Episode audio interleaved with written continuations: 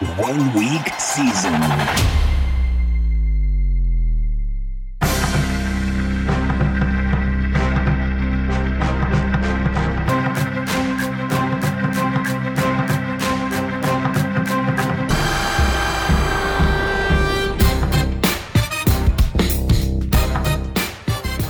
What is going on, one week season fam?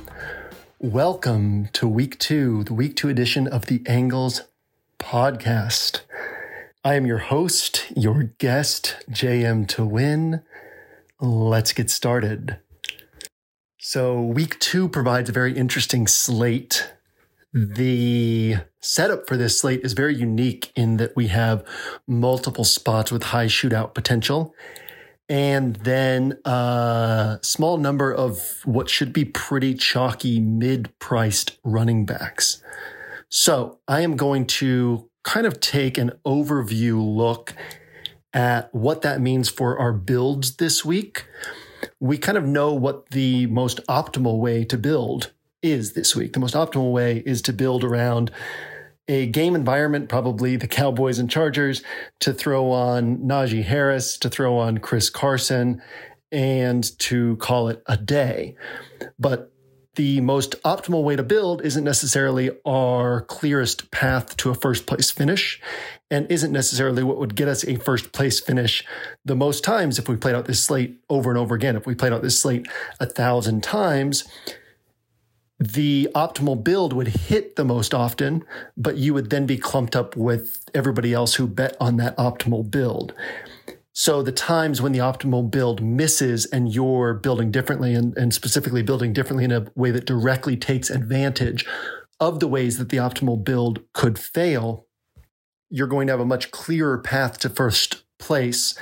And through these, an example, thousand slates that we might play out here, you would get more first place finishes by attacking things in a different way. So, one of the things that we always want to focus on is intelligently att- attacking the chalk, being different in an intelligent manner so that we're still taking good plays.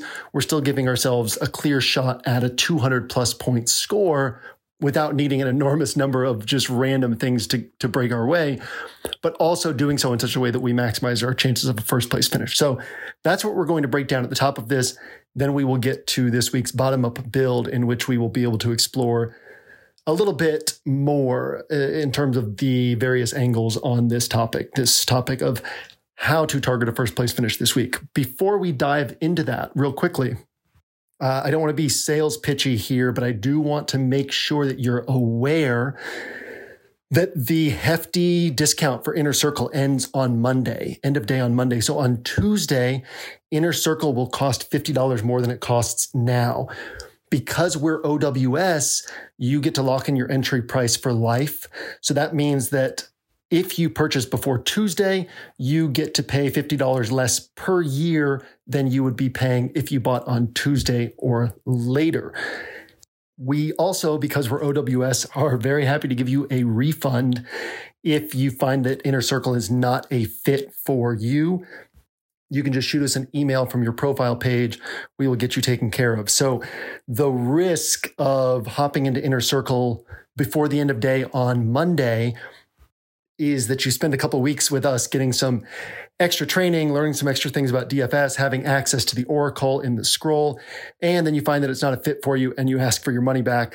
The risk of not hopping in before Monday is that you could end up paying an extra 50 bucks every year. Now we are still bumping up the price next year to $90 above where it is right now. So you would still be getting in there lower than what will be sort of the final price on Inner Circle, but if you're more than a casual DFS player, I would highly recommend hopping into Inner Circle, seeing if it's a fit for you, recognizing that you can get that refund if you're in there two, three, four weeks and it's not a fit for you.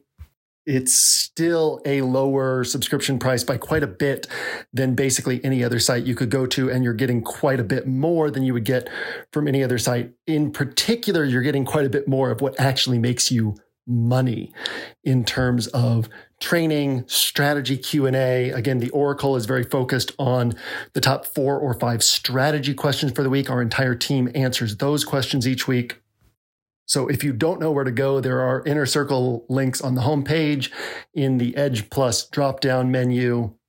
And if you just listen to all that and you're still not sure if that's a sharp move for you or if it's a fit for you, uh, just a heads up on Discord, anybody with a green name on Discord is an inner circle member.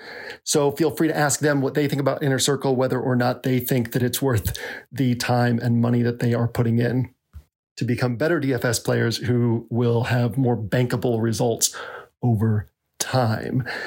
Now that that's out of the way, let's dive in. So, the shape of this slate, going back to talking about strategy and what actually makes us money in DFS. For a long time, we've talked about OWS not being a quote picks site. And we've talked about the fact that picks don't really help you in DFS because DFS is not about putting good players into your nine slots. DFS is about building better rosters than your competition is building or putting those good players onto better built rosters. There's also an understanding that we talk about a lot that every week presents us with unique challenges, unique angles, unique paths to a first place finish. I've used this example before of uh, Cal Spears, who is one of the founders of Roto Grinders, one of the sharpest uh, people you will ever meet. Uh, I was with Cal one time at a birthday party of a friend of his, and he was talking to somebody else that was kind of trying to understand what Cal did for a living and what Roto Grinders was. And Cal described DFS as this unique puzzle that you get to solve every week. And there aren't a lot of people who we're competing against who register that that's what DFS is. Every week is different, and every week we're looking at that unique slate, taking all of the knowledge that we have about what it takes to get to first place, all the things we talk about as far as targeting those 200 point scores, as far as how to build your rosters so that they correlate well and so that you need fewer things to go right in order to get more spots on your roster correct. Taking all the little rules, quote, rules that most of our competition blindly follows and breaking all of those down to say, okay, what from this this pile of tools do we need to pull out this week in order to give ourselves our best shot at a first place finish? So, what makes this week's slate so unique? We've alluded to this throughout the week, including in the Angles email and throughout the NFL Edge, that there are just a lot of teams with high totals this week. There are 11 teams with a Vegas implied team total of 25 or more points. There are teams like the Vikings and Cardinals who are playing against each other and are both capable of putting up big scores. There are teams like the Dolphins and Bills who will go overlooked as we hit on in the NFL Edge. I believe it was they combined for 59 and 82 points in their two games last year. There are the Falcons and Bucs who combined for 58 and 71 points in their two games last year. There are the Titans and Seahawks. The Titans were perpetually in games with combined totals of 70 to 80 points last season and would occasionally have these random, unpredictable duds. So, sure, we have Todd Downing calling the plays now, and sure, everything looked wrong in week one. But how shocking would it be if that turns out to have been one of those unpredictable duds and the Titans come out and have a 35 point game this week against the Seahawks? And if the Titans are putting up a 35 point game, you can rest assured that Russell Wilson is keeping them right in it, and the Seahawks are scoring 30 to 40 points themselves. And then, of course, we have the game that everybody will be most focused on, which is Dallas and the Chargers. So let's start there. These passing attacks, these games that have a clear shot at shooting out. 13 games on the main slate, and we just went through five games that you could create a very reasonable case for 70 plus combined points. Not all of them will get there. And certainly it's possible that none of them get there. But we need to be aware that five games that have very clear and reasonable cases for going for 70 plus combined points is an unusual type of setup. So this means a couple things for us. There's the first thing that means is sort of a level one thing that a, the, the majority of our competition won't think about this, but the majority of people we're competing against for first place will think about this. And that's the fact that when you have five games with shootout potential, five games as you could create a clear case for them going for 70 or more combined points, the chances of all five of those spots failing is pretty low. All five of these spots are going to get some level of ownership, and that level of ownership should generally match up pretty well with the percentage likelihood of this game being the top game versus this game being the top game and so on and so forth. So that should all come in pretty efficient as in Dallas and the Chargers are the game likeliest is the game likeliest to shoot out and is the game that's going to carry the heaviest ownership. Uh, Seattle and Tennessee, Atlanta and Tampa, those games are probably at the bottom of this this group of five games as far as the chances of just a pure shootout. And those will probably come in at the lowest end of the ownership. But all of these games will be covered with ownership to some extent. None of these games are going to go entirely overlooked. So the angle that most of our sharp competition is going to recognize here not all of our sharp competition, but most of our sharp competition is going to recognize here is that if you are building heavily around games outside of these five, and you are not taking any pieces from these five games, you're essentially betting that all five of these games disappoint and that you're guessing correctly on the game that's going to blow past all of these games. Could that happen? Yes. Is it likely to happen? No. Is it plus EV to bet on that happening? It depends on the size of the tournament you're in, but for most tournaments, probably not. In other words, if we played out this slate 100 times, and all 100 times you decided to fade these top five games on, let's say you're building 10 rosters, you fade these top five games on all 10 of your rosters, and you build around other spots, trying to guess right on the game or the offense that's going to blow past all of these.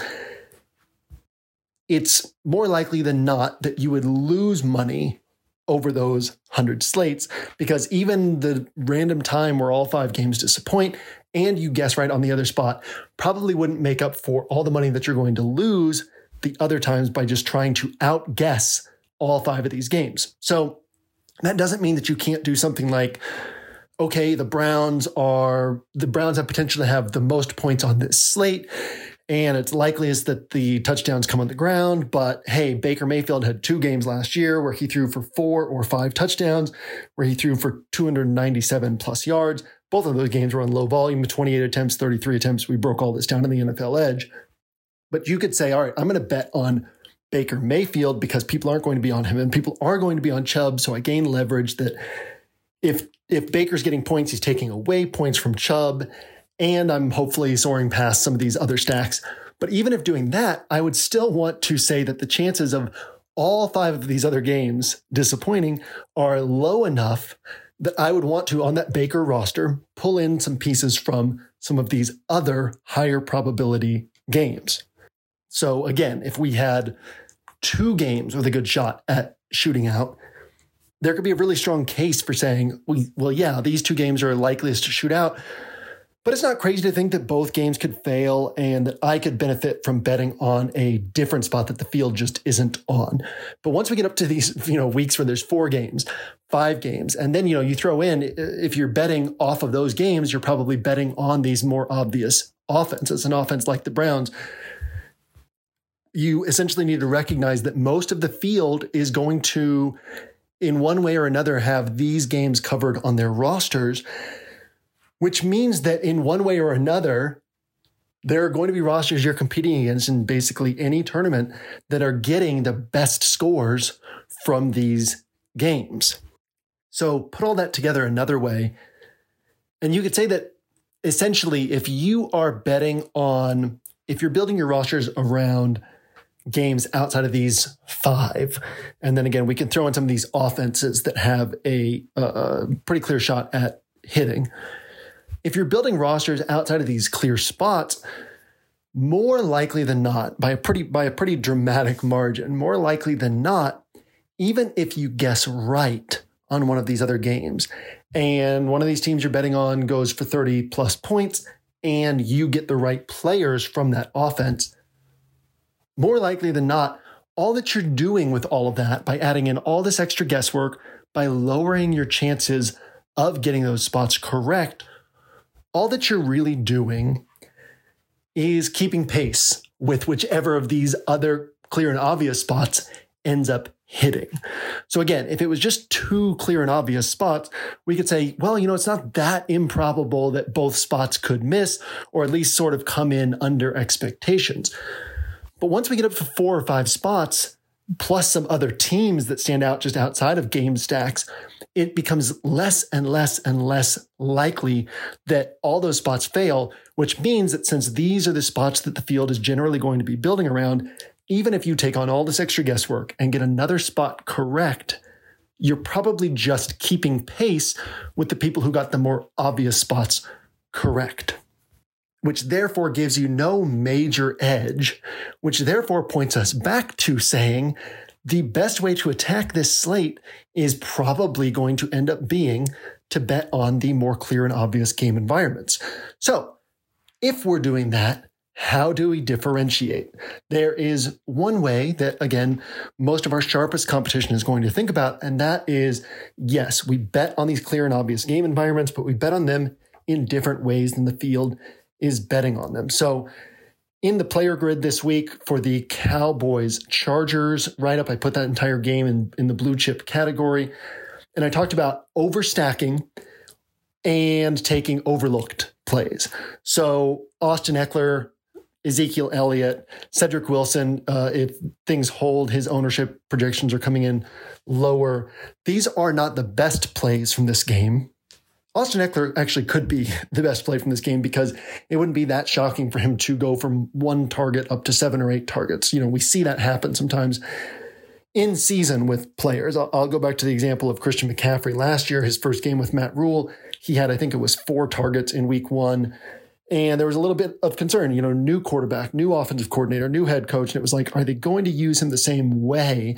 And then it was, you know, pretty quickly like, yeah, of course they are, you know? And so it would be less probable that Joe Lombardi is just not going to use Austin Ekeler in that valuable pass game role than it is that this is the new offense. So Austin Ekeler isn't quite in the Cedric Wilson and Ezekiel Elliott category. Ezekiel Elliott is interesting because Tony Pollard is, you know, when we used to roster Zeke as an 8K back, Zeke was an 85% of the snaps type of running back and didn't have anybody taking away pass game work from him. Tony Pollard actually mixes in in this offense. So Zeke still plays on all three downs, but not quite as reliably, reliably as he used to. Is he underpriced in the low 6K range on DraftKings? Yes, probably, but he's not underpriced like he should still be an $8,500 running back. He should probably be, probably be more like a 7K running back at this point. We'll see how that shakes out throughout the course of the season. But there are ways to bet on that game environment without taking the most obvious plays. I kind of break down my thoughts on this a little bit more deeply in the player grid this week. I also in the player grid touch on that Bills and Dolphins game, right? Like you could go Josh Allen plus Stefon Diggs, or you could throw in Emmanuel Sanders, who had eight targets last week and almost had a touchdown. You could throw in Cole Beasley, who we know his his role isn't super high upside, but he is used in the red zone. He can get some broken plays that that go for long touchdowns, and he's going to get targets in this offense you could focus on the Dolphin side of the ball. Again, we hit on that in the player grid. We're going to hit on that in the bottom up build. So, just kind of across the board, there are these opportunities in these higher total games or these games with clear shootout potential. There are opportunities to bet on players from those games that the field is not going to be betting on to, to still capture this game environment and say, hey, this could be one of the highest scoring games on the slate. There's going to be a lot of touchdowns scored. Let me get a piece of those touchdowns. But let me hope that the touchdowns go to a player that people aren't going to be thinking about as much.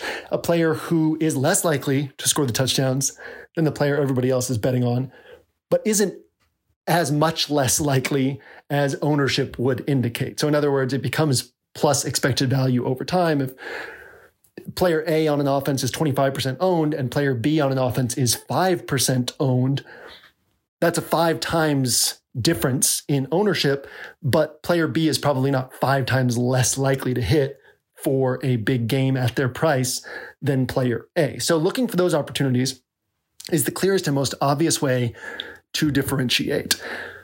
Here's how I'm going to be attacking this slate this week. On rosters where I bet on Najee Harris and Chris Carson, or Najee Harris and or Chris Carson, recognizing again we'll, we hit on this in the player grid, but Chris Carson's a blue chip play this week. I thought that he would go overlooked uh, in in I think it was Hilow wrote up that game in the NFL Edge, and he was kind of predicting that Carson would go overlooked. Again, Hilow doesn't look at ownership until deeper into the week, and as we know, ownership doesn't really matter that much until we get to Saturday night, Sunday morning anyway, when you know enough information is in there for us to have a really clear snapshot of what the field is thinking. But it is looking like Chris Carson is going to be relatively chalky. So again, I was thinking that just because of the way that the field views Chris Carson in general, that he was going to be a player who would go overlooked and would get really nice value there. I was kind of hoping that Najee Harris, based on how disappointing his first game was, that he was a player that the field would be too scared to pull the trigger on, and that he would be a guy that we could put on a bunch of rosters and take advantage this week. But now we have a setup where those two guys are probably going to be the two most popular running back plays. They're also the best running back plays. And as we know, running back projections are less fragile than wide receiver projections. That's why I would typically, I am likelier to eat chalk at running back because typically I'm not going to miss too hard on running back. I will go with the chalky running back and almost always get one of the top running back scores on the slate because we tend to have a good sense of who the chalk, which of the chalky running backs are super sharp plays, which of the chalky running backs aren't quite as sharp, and direct our focus toward the sharp chalk at running back, take the points and differentiate elsewhere. So through that lens, the way that I'm going to differentiate elsewhere on my Carson builds, on my Najee builds, on my Najee plus Carson builds, will be to bet on these game environments that I'm betting on but to bet on some of the ancillary pieces from these game environments, to bet on some of the players who the field is less likely to be on. So that could be something like a Josh Allen, Emmanuel Sanders, Jaylen Waddle stack, along with the chalky running backs. Or it could be something like Cedric Wilson and CeeDee Lamb and Austin Ekeler on one of these chalky running back builds. Or again, going back to that Cowboys and Chargers one, another way you could do it is overstack that game. You could take a quarterback and two wide receivers from one side, two wide receivers from the other. You're taking five players in total from that game and basically saying, hey, if this game is a 75 to 80 point combined total, and all of the other games kind of stay in that 55 to 60 range, I'm now gaining a big edge because I'm overstacking this game. I'm getting all the points and adding that to my chalky running back roster. So if playing those running backs, you have to think about how you're differentiating elsewhere. And that brings us to the layer that most of our competition won't be thinking about, which is the fact that when we look at what the field is doing, this is, you know, I'll say it all a little bit differently than Hilow does but this is what Hilow's always getting at when he's looking at the chalk build.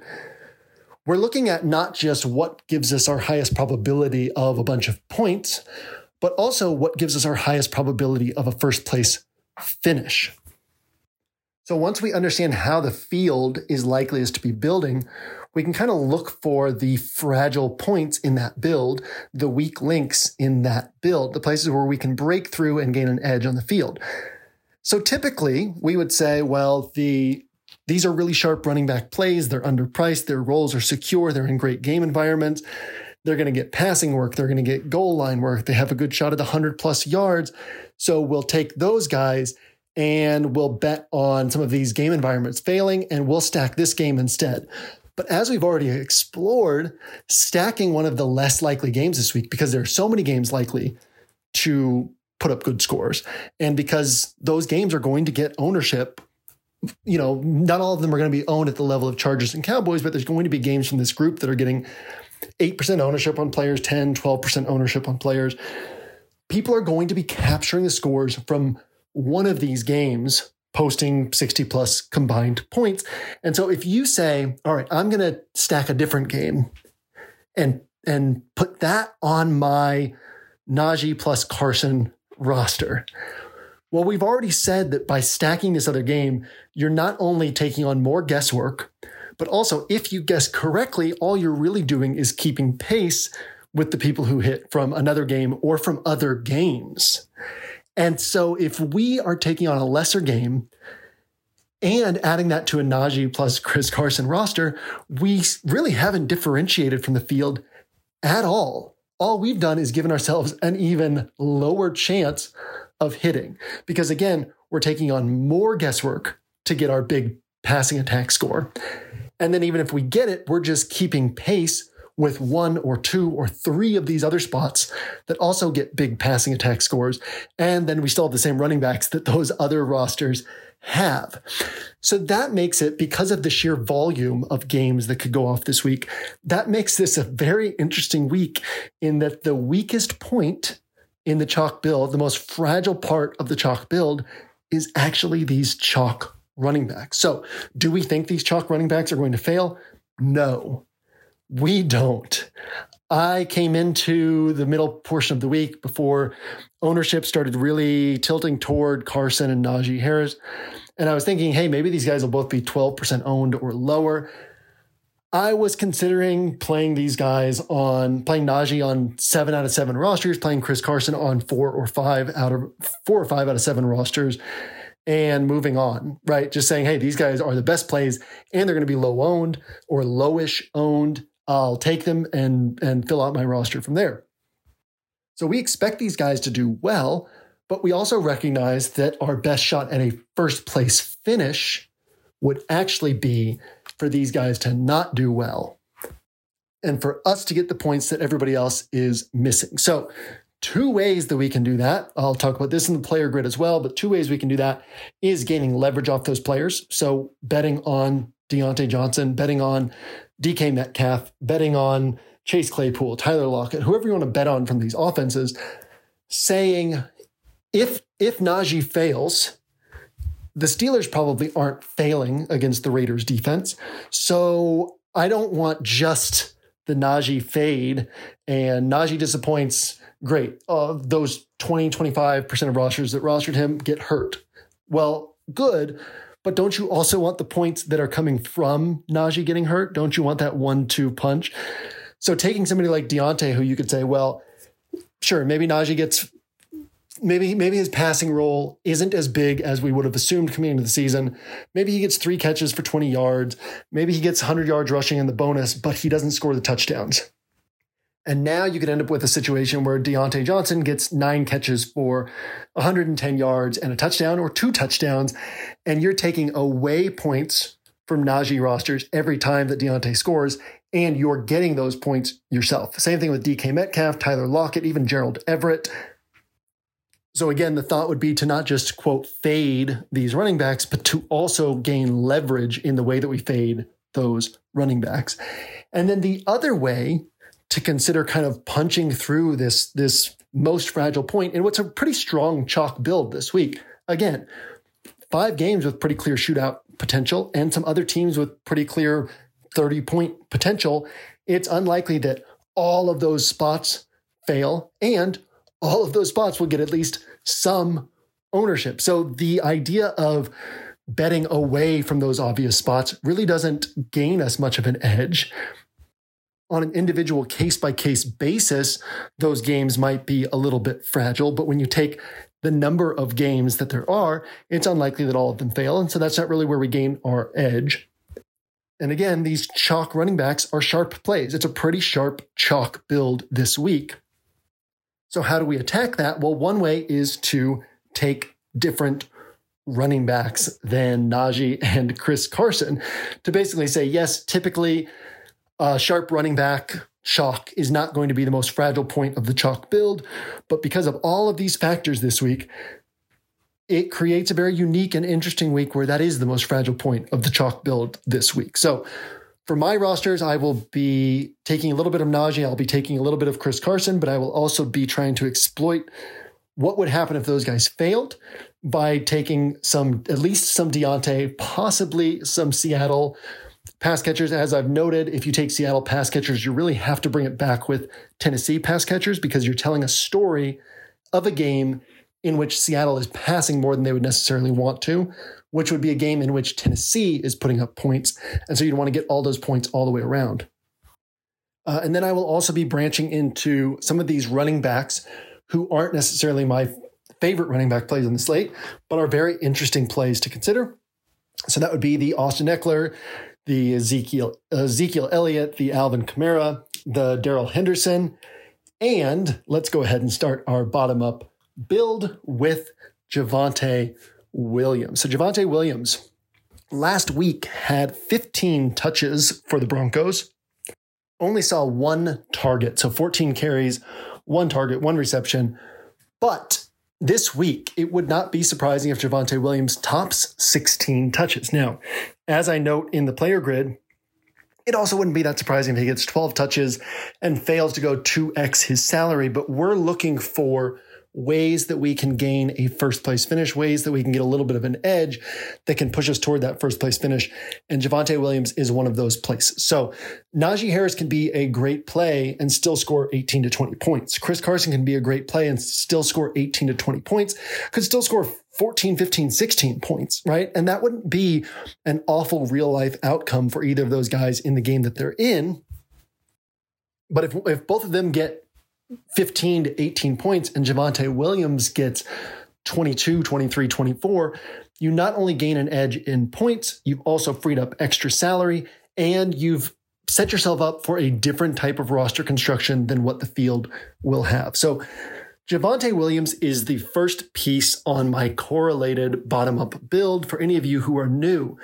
The bottom up build, we start each position from the bottom up instead of from the top down to find the strongest value at each position, not the value that we can stomach, not the guys that we can say, well, this guy lets me fit in Kamara and Christian McCaffrey, and I could see him having a good game. But instead, the guys that if we're actually rolling out there with these guys as our starting point on a roster, we can feel pretty confident in them. By starting from the bottom up, we get a sense of what the sh- what the shape of the slate is, how much salary is available to play around with, and how we can fit in these higher price guys we might want to fit in with a better overall build. So, this week's bottom up build, the correlated version has 7.2K in salary left over. What we mean by correlated version is rather than just finding the best value at each position, we also like to use this as a way to say, what if everybody was working with a salary cap of, in this case, we'll say 43K? What if everyone had a salary cap of only 43K? What are some of the techniques we would apply to not just get value, but also give ourselves a clear shot at a first place finish? So I know that this week on Twitter, on one week season Twitter, we are doing a guest JM's bottom up build. Nobody is guessing my bottom up build this week because the quarterback we're starting with is Tua Tagovailoa, whom I've never played before and may not actually end up playing this week, but there's a lot to like about this game. Now, I put Tua on this bottom up build before Will Fuller was out. And what I had on this bottom up build, talking about correlation, was Tua plus Jaylen Waddle plus Will Fuller plus Emmanuel Sanders, which basically bets on a game environment in which the. Well, actually, let me take a step back real quickly. I, I constantly see people saying that the Dolphins would love to run the ball and play conservatively. I'm pretty convinced that that's not what the Dolphins would like to do. The Dolphins don't have an offensive line that would allow them to play that way. They drafted Jaylen Waddle. They went out and got Will Fuller. All of their running backs, well, not not Malcolm Brown, but uh, Myles Gaskin and Salvon Ahmed, both of them are much better suited to pass game roles than between the tackles roles. And it's not going to surprise me if this Dolphins team ends up averaging 35 to 38 to even 40 pass attempts per week, which would make them much more like a Falcons or Steelers type of team than like the Adam Gase Dolphins. And I think that that's kind of the identity that a lot of people still see for this team. But we have a, a head coach in Brian Flores who aggressively attacks the offense with his defense. And that attacking mindset is very much part of the Dolphins' identity. So it's not going to surprise me if we actually see this be a higher pass volume team throughout the season. And we're in a spot where we know that the Bills pass. We know that the Bills are likely to put up points in this spot. And that should lead to a scenario in which the Dolphins are more likely to pass. 35 to 40 pass attempts for Tua in this spot. Now, last week, the Dolphins only got to run 54 plays against the Patriots. Standard in the NFL is around 60, 61, 62 plays. This week against the Bills, with the higher pass volume of the Bills, we would expect the Dolphins to run 64, 65, 66 plays, somewhere in that range. And it's much likelier that they're going to be chasing points this week than last week, where it was kind of a back and forth affair with the Patriots. They're also going to be at home, which helps them, sure, it helps them keep this game a little bit closer. And you could say that that increases the chances that they're going to be running the ball. But the way I look at it is if this team prefers to pass while playing at New England, is the type of spot where you'd be likely to say, okay, we'd prefer to pass, but with the crowd noise and with this attacking defense and with a, an offense on the other side that we know wants to run the ball and has a rookie quarterback in his first game, let's play a little bit more conservatively in this spot. And then against the Bills, where you know you're going to have to put up points, let's open things up a little bit more. We don't have crowd noise to worry about. We can attack downfield. So, sure, the Dolphins are going to run, but I very much think that the passing attack is going to be how they they view uh, uh, what they view as their best path to winning this game. So with all that in mind, the idea of saying, okay, this is a bottom up build. We only have 43K in salary to work with. Um, the bottom up build contest that we do, we do 44K in salary. What I do for these builds, obviously, is I just see what what we end up with for salary left over. But in retrospect, after building the roster, we're saying we've got 43K in salary to work with. We can't get up to Josh Allen, but we can bet on Josh Allen having a big game by betting on Tua. If Josh Allen has a big game, then the Dolphins are having to pass even more. They're having to attack downfield more. So that's where we ended up with Fuller. We throw in Jaylen Waddle. I'll get to Waddle here in just a second. And then instead of betting on the most obvious piece from the Bills, we bet on one of the ancillary pieces. We bet on, in this instance, Emmanuel Sanders. And he fits in the bottom up build as a salary saver. So Emmanuel Sanders, not a guy who I'm isolating this week as a one off play, but a guy I may end up with on one or two of my seven rosters because I'm going to have a little bit of this Dolphins passing attack. And Emmanuel Sanders is a nice bringback because it's a way to lower your ownership while still betting on this game. That's also the type of spot where you can have a Waddle plus Emmanuel Sanders plus Najee Harris plus Chris Carson. You've done something very different now. You've bet on one of the popular games or popular-ish games, but without betting on the most obvious players from that game. So if Buffalo Miami ends up being higher scoring, you can hopefully capture big scores from that game at lower ownership in a unique pairing, kind of allowing you to do a little bit more of, quote, whatever you want at other spots on your roster. Now, with Will Fuller out, actually, even before Will Fuller was out, Jaylen Waddle started really creeping into my mind on Thursday night as one of my favorite plays on this slate. We know how much the Bills struggled with slot receivers last year. We know that the Bills' in, entire defense is kind of designed in such a way that the middle of the field underneath is going to be their their weakest part of their defense, the easiest way to attack this defense.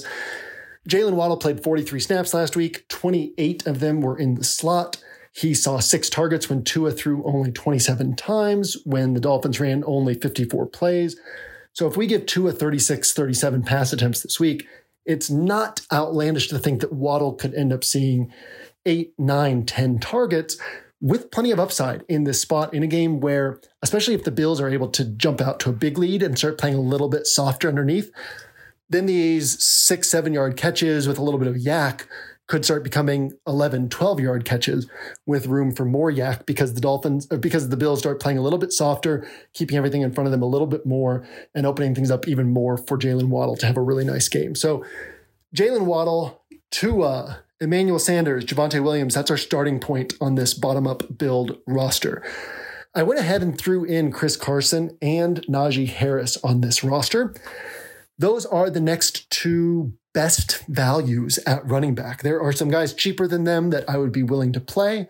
But when we're talking about where is the best value on this slate across the board, the highest certainty with the highest upside on the most mispriced, mispriced players, uh, both of those guys make the cut. So I was trying to decide between one or the other. I wanted Javonte on this roster to kind of lower the price a little bit and to get Javonte on one of these bottom up builds uh, if choosing between these two, Carson is better by the numbers. He's going to project a little bit better than Najee Harris, but Najee Harris is the guy that I'm I really like him this week. And it's going to be really hard for me to not have him on seven out of seven rosters. Uh, my goal is to have him on two or three and then have you know one or two Diontae that sort of leverages that and then does a few other things on the other rosters. But I might end up with Najee on four and just build kind of uniquely around him because uh, I really do think that uh, basically. I really do think that he's going to be priced at about 75 to 7,800, maybe even 8K within a month, month and a half, given his role in what should be a good offense this year. We have issues with the offensive line, obviously, but the matchup is tremendous and he's still very underpriced so be aware as I'm talking about different ways to not play Najee. I'm not saying that he's not a good play. He's one of the best plays on the slate. We're just talking about how do we actually get a first place finish? How do we maximize our chances of that? What would make us the most money if we played out this slate a hundred times, a thousand times? You have to, if you're playing Najee, you have to account for the fact that you've got to do different things in other spots somehow. You have to give yourself a clear path to first place somehow. But on this roster, we have Najee and obviously, we're doing some different things because this is a bottom up build roster. Uh, Javonte Williams, other guys we could take here are KJ Hamler, Noah Fant. Uh, I didn't want multiple Broncos on this roster, even though you could justify it at their price tags. But all those guys are good fits for bottom up build. All those guys are underpriced for their upside, not necessarily for their floor. KJ Hamler could come out of this game with five or six points. Noah Fant could come out of this game with five or six points. Javonte Williams could come out of this game with five or six points. But when we talk about price for the ceiling, Hamler could put up 25. Fant could put up 25. Javonte Williams could put up 22 to 25. So there's plenty to like about all these guys in tournaments from an upside perspective. So right now we have three running backs Javonte, Chris Carson, Najee Harris. We have three pieces from the Bills and Dolphins game in Tua, Jaylen Waddle, and Emmanuel Sanders. At wide receiver, this final wide receiver spot. So I actually just made a change. The I've been saying we have 7.2k in salary left over. I just made a change that bumped us up to 7.8k in salary left over, and I'll get to that change in a moment when we get to the the straight value bottom up build. But Marquez Callaway who everyone was on last week, and nobody's going to want to play this week. We can come up, uh, as is typically the case when a guy's going overlooked, but we can make a strong case for him. We can come up with the reasons why he is going to fail this week. Well, they only threw to him two times last week, and they they should be in, in control of this game. And the Panthers play a lot of zone, keep the ball in front of them. So the chances of huge plays are lowered. But we can also come up with the reasons why he could have a big game this week. We saw him in preseason get like four catches for 100 plus yards. We saw him hit multiple big plays every time he was out there on the field. Callaway is a big play threat. He's an end zone threat. And the Panthers, their defense is improved, but they're not a terrifying defense for us. And so Callaway is a very interesting piece at 4,200. Uh, full transparency, I might not end up with any of him this week just because, from a strategy perspective, there's not a whole lot that he provides. But from a pure value and upside standpoint, he's a player who stands out to me. So at 4,200, he is on this build Tyler Higbee, I talked about Tyler Higbee this week in the NFL Edge, but Tyler Higbee, this this Rams offense is is incredible. Go watch, go watch five other teams from week one and then go watch the Rams offense. They move at a different speed. They're more aggressive. They can stretch the field at all four corners. Uh, they're going to be really good this year. But Tyler Higbee, what really stood out to me wasn't just the 100% snap share. What stood out to me was that in the first half alone, he had, I think it was three designed screenplays to him in the first half alone. So a screenplay is it's not even like he was the first read, right? Like on a on a route up the seam. A screenplay means that there's only one read on the play. It means that if the play breaks down, the ball is just getting thrown into the dirt, right? There's there's nobody else you're throwing the ball to. It means the entire play is designed to get the ball into this one player's hands in space with blockers in front of him. And three times in the first half, Sean McVay decided, yeah, our best call right now is for Higbee to be the only option on this play and for us to just try to get the ball into his hands with blockers in front of him. So that gives us a really high floor for his usage this year and gives us a decent amount of confidence that he's the type of tight end who he's 4,100 right now on DraftKings will probably be more like 4,800 to 5,200 within a handful of weeks. He might drop a little bit below that range, rise a little bit above that range based on recent production. But that's about where he likely should be priced as opposed to this $4,100 price tag that he carries right now. We also know that the Colts, with their Tampa 2 defense, filter targets to tight ends, filter targets in the middle of the field. So Tyler Higbee is a really strong play all the way around this week. He's going to grab ownership, but uh, there's a, a strong case for him being one of the better, lower priced tight ends. And lastly, I'm going to go with the Saints at defense. There's no defense under 2,700 that I feel has a good shot at getting 14, 15 points. So it's kind of going down there to just say, well, who can get me six points, seven points, eight points, and I'll feel good about the fact that I saved some salary and got some points. But once we get up to 3,100 at the Saints, we have a team that could put up 15, 16 points. And it feels point chasey because they just dominated Aaron Rodgers.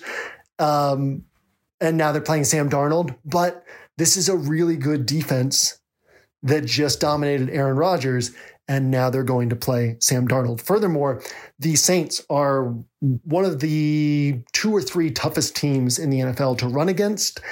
And uh, the chances of Christian McCaffrey having a big game are significantly lowered in this spot in this matchup. And that's kind of how the Panthers offense is built. It's built from Christian McCaffrey outward. So if Christian McCaffrey is getting slowed down, it makes it that much more difficult for everything else that the Panthers are trying to do to develop. And so you take Sam Darnold, you take his mistake proneness, you put him against the Saints defense, and the Saints at 3,100 are just a really sharp play. As I mentioned in the player grid, there, all of the sharp plays at defense. None of none of the sharp plays at defense come with super high certainty and low ownership. So I wouldn't mind branching outside of the most obvious plays on defense this week in tournaments, but from a standpoint of what the best values are, the Saints stand out. So that gives us a correlated bottom up build of Tua at quarterback with Jaylen Waddle and Emmanuel Sanders paired with him. Javonte Williams, Chris Carson, and Najee Harris at running back. Marquez Callaway filling out wide receiver. Tyler Higbee at tight end. And the Saints defense spending 42.2K in salary and leaving 7.8K left over. So we used to, before we started doing kind of the strategy based bottom up build, we used to do a straight bottom up build where we just say, who are the best values? This week, the straight bottom up build is actually kind of just like a different correlated bottom up build. We still have Jaylen Waddle on it. We still have Marquez Callaway. We still have Chris Carson and Najee Harris. I replace Javonte Williams on this roster with KJ Hamler. We still have the Saints defense. What we have done differently is instead of Tua and Emmanuel Sanders and Higbee, we have swapped over to Matt Ryan, Russell Gage, and Kyle Pitts. as you see, that's still very correlated. But Russell Gage, the uh, easiest way to attack Tampa is in the slot, is over the middle of the field. Russell Gage had two really nice games against Tampa. And that's two of the Falcons' last four games played. So Russell Gage is a guy nobody's going to be on. Russell Gage was actually initially in that other bottom up build over Callaway, mostly because I only wanted Callaway in one of the two since I don't plan on isolating him and playing him this week. Again, wouldn't mind playing him. I'm just not gaining any major strategy there. And so it's just kind of like guessing on this player and hoping he has a good game. And it's still a player whose game environment doesn't set up with, you know, huge green arrows pointing to him saying this guy's probably going to hit. So it's just a, it's just a guesswork type of play. So, uh, like Callaway plenty, love him as a player, but don't see a major strategy angle there. So I didn't want him on both bottom up builds. But on the other bottom up build, he fits better than Russell Gage because Russell Gage doesn't really fit into that story. Russell Gage is 4,800. Callaway is 4,200. I would prefer Cam- uh, Hamler probably over Callaway, but Hamler is was on the we had Javonte Williams on that roster, so I didn't want both of those guys on that roster. Um, so on the second bottom up build, we have this Gage and Pitts pairing, which costs 10k in combined salary on DraftKings. Could very easily we could we could come up with these scenarios in which this pairing goes for 40 or more points. Uh, if this game does become a, a non stomp fest, a non blowout, if this game is even relatively competitive, like the last two times these teams played, last week 15 and, and week 17. Uh, and in fact, let's tell the full story here. Julio missed both of those games. And Mike Davis is a better running back than the Falcons had in those games. Not that that really matters because you can't run against Tampa anyway. But this was last year a Matt Ryan, Calvin Ridley, Russell Gage offense in these two games against Tampa, in which Atlanta put up 27 points both times. And as laid out in the NFL Edge, Matt Ryan threw for 356 yards and three touchdowns in one of them. He threw for 265 yards and two touchdowns in the other. Russell Gage again had, uh, what was that, 17.8 points in one, 24.1 points in another. Uh, Calvin Ridley had one disappointing game and one game of 10 for 163 and a touchdown, which comes out to over 35 DraftKings points. Same offense, except we've now added Kyle Pitts. So, yeah, the coaching staff's different, but we have a better offensive play caller now than we had in the past.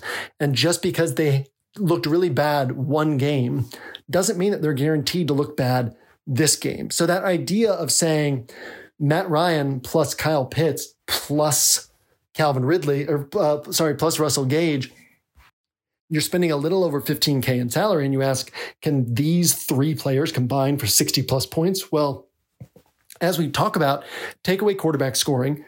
And typically a team is going to put up 75 to 95 DraftKings points once you take away quarterback scoring. Even teams that just kind of bomb still put up about 60, 65 points most weeks. It's rare that you get a 55 point total offensive output.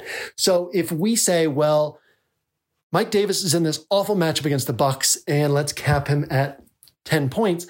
All we then need is a scenario in which Calvin Ridley kind of gets slowed down. He's the focus of the Bucs defense. He gets slowed down. He maybe puts up 15 to 17 points, and then the ancillary pieces on the Falcons don't combine for that much. All of a sudden, we're saying, well, Calvin Ridley plus Mike Davis plus these ancillary pieces maybe combine for 35 points even 40 points and we give the Falcons 80, 85 points, well, all of a sudden we're looking at Gage and Pitts in this scenario, if the game plays out this way, combining for 40 to 50 points. If that ends up being the case, if Atlanta's competitive in this one, then Matt Ryan is underpriced at 5,600. So we could end up with a situation where Pitts and Gage combined for 50. Matt Ryan puts up 25. And you're looking at 75 points or almost 5x the salary that you spent, keeping you on a 250 point pace with over 30% of your salary cap. So there are ways for this setup to fail. Russell Gage could put up six points and Kyle Pitts could put up nine points and Matt Ryan could disappoint with 16 or 17 and you're sitting at under 40 points with all three guys combined. But there are other ways this game could play out that could lead to this being a really nice pairing. And so it is typically we don't dive into the straight value bottom up build, but because it's kind of just like a second version of the correlated bottom up build, I wanted to lay out my thoughts on those guys as well. And uh, as I hit on in the player grid, that's a game that will also be sort of on the fringes of consideration for me this week. Okay, that does it for this week's Angles podcast. A reminder check out Inner Circle. Again, the early bird discount goes away forever at the end of the day on Monday. We'll save you 50 bucks a year. And if you join and find that Inner Circle isn't a fit for you, you can get your money back. So it's it's no risk to join. And uh, you could justifiably say that if you'll ever have interest in Inner Circle, uh, there is risk to not joining. So just want to remind you of that. Keep that in mind this week. With that, we are done with the Week Two Angles podcast. Thank you so much for hanging out with me this week, with OWS this week. I will see you on Discord a couple times on Saturday. I will probably be dropping a late week update to the player grid late Saturday night or early Sunday morning. That's just assuming that things will change in my mind as we get closer to kickoff, or I shouldn't say change in my mind, but adjust a little bit in my mind as we get closer to kickoff. So I will see you there as well. And if you are inner circle, I will see you at Hilow and Xandamere's slate strategy breakdown on Saturday. And I'll see you at the top of the leaderboards this weekend.